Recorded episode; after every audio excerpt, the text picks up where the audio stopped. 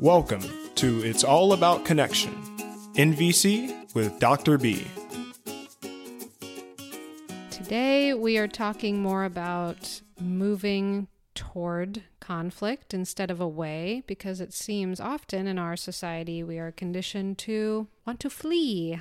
We think that something bad is going to happen.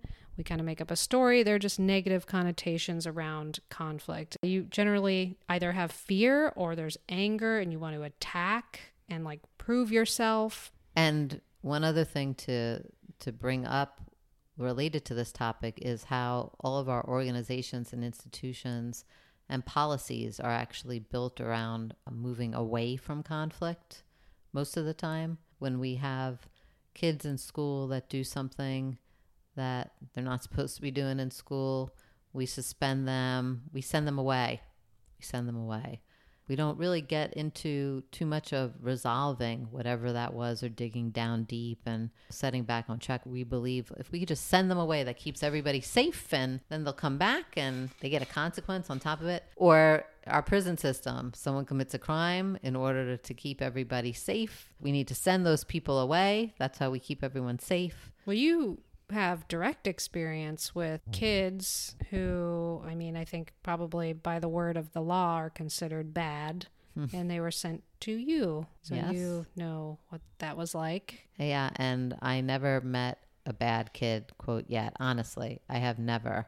In fact, I fell in love with all of them because all you had to do was spend some time and really get to know them and even get to know what this whole thing was about. And I think that actually moves us more towards safety than having these misperceptions of people and then sending them away as outcasts just doesn't work. Moving Yeah. away from conflict. I mean, in the moment, if you're in an argument and you're going to get hit, okay, move away. That makes sense, maybe, right? But in the kinds of conflicts that we have, like talking kinds of conflicts, I'm not quite sure that moving away gets you to greater safety. And then, even if you can notice that you have resistance to what you might consider a conflict, giving yourself empathy around it so you can get closer to it. Like today, I had a friend texting me about her roommate with whom she has some kind of conflict and discomfort right now and she really like didn't want to leave her room because she didn't want to have to talk to him and I just kind of gave her empathy around that noticing that there was some fear coming up and kind of mourning some emotional safety and she was just worried and scared around how that might go. So, what you're saying is by you giving her empathy in a moment like that, it helped to get her more clarity around what her fears are, and that maybe if she were to step out of her room, she might have a greater handle on how to communicate what she was needing. I think so. I think when you give yourself empathy or someone else gives you empathy, it just allows for more ease and clarity. And maybe you don't end up wanting to confront the other person, but I think it puts you in a more clear space for understanding and connection, at least for yourself. So, what I want to know is what is she going to do? Because that's really what we're talking about here. Okay, she's in her room.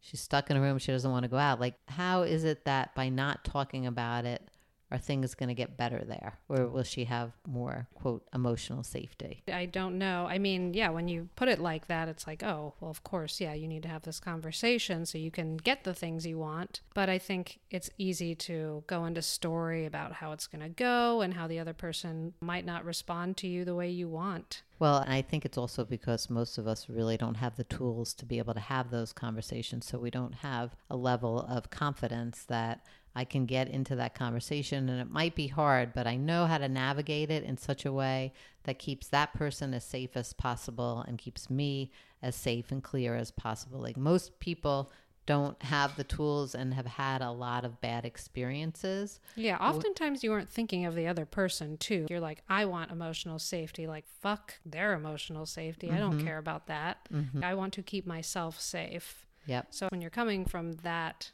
mindset, yeah, it's difficult. hmm And when you're coming from that mindset, again, it's probably because you don't have the wider understanding of how effective communication works And so you don't have a lifeline to bring you actually into that situation in a confident manner that you can get out and have greater safety and greater connection. Like most people just don't have that unless you've been down the NVC road and you see, oh, there is a way to do this.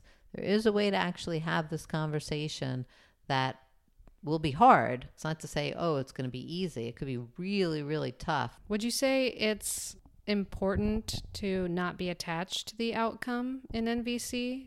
Most definitely. To not be attached to whatever it is you want them to say. Yeah, because NVC is based in presence, right? It always comes back to presence as the hub.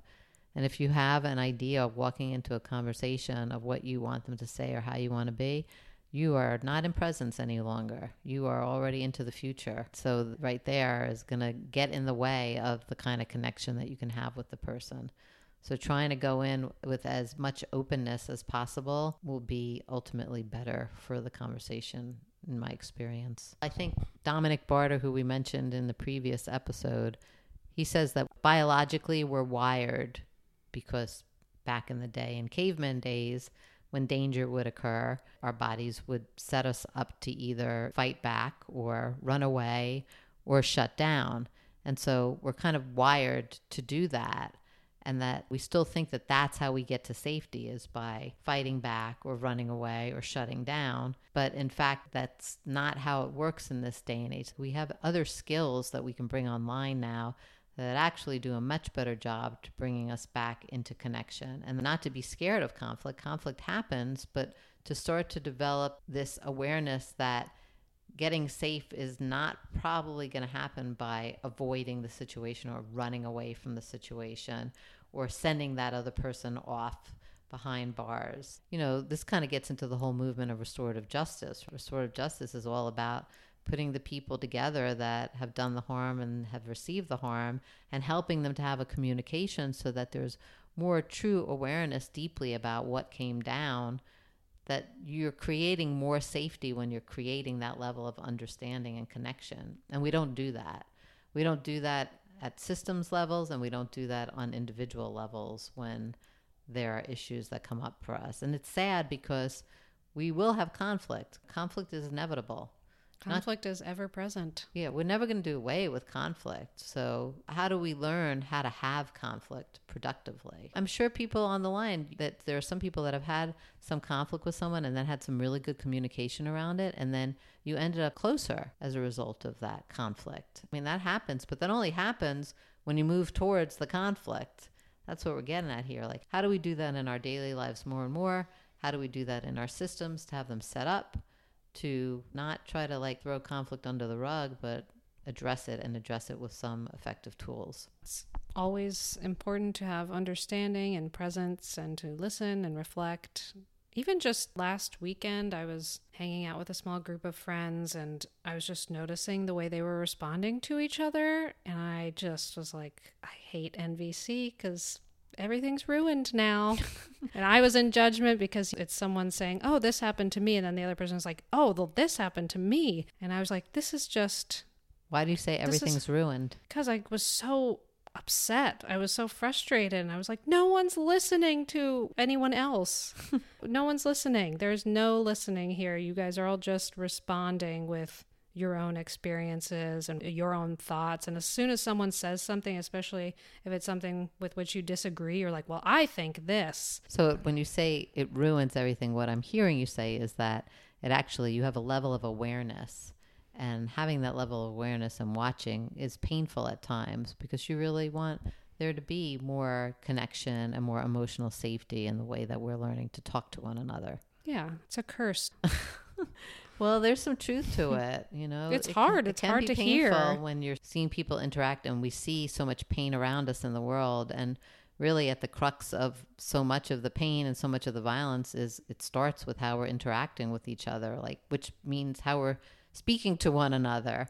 And so when you're seeing that and you have an awareness of it's even at this level, this isn't going to blow up into full war, but it's these kinds of habits, it's kind of feeding that. It can be very painful for sure. Yeah. That's why we have to have more and more awareness out there. We've got a lot to do in a short period of time, at least on my watch. That's how people connect, though, or think they should connect. It's mm-hmm. just by sharing constantly. It's all that we've had modeled for us. I really think it's not that they think that; it's just that it's their habit. It's all Oh yeah, they think that it's all they know the how to do, is. and they don't. No, nobody's ever shown them a different way. I wonder if sometimes we sound like assholes because we're like, no one has shown them the way.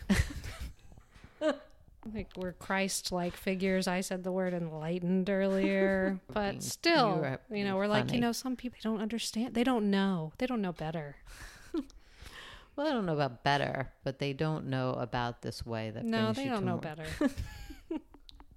They don't know about this way that has a greater greater chance of having connection. Yeah. Well, if you want to join the cult and transcend this way of being that you're in, please call 850-706-0488. Do they have to call to get into the cult?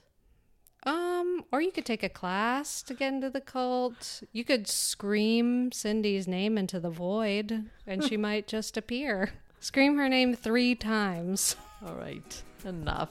Okay, bye. You've been listening to It's All About Connection, NVC with Dr. B. For more episodes and guest bios, please visit us at www.thebigbmethod.com. That's www.thebigbmethod.com. And remember, empathy first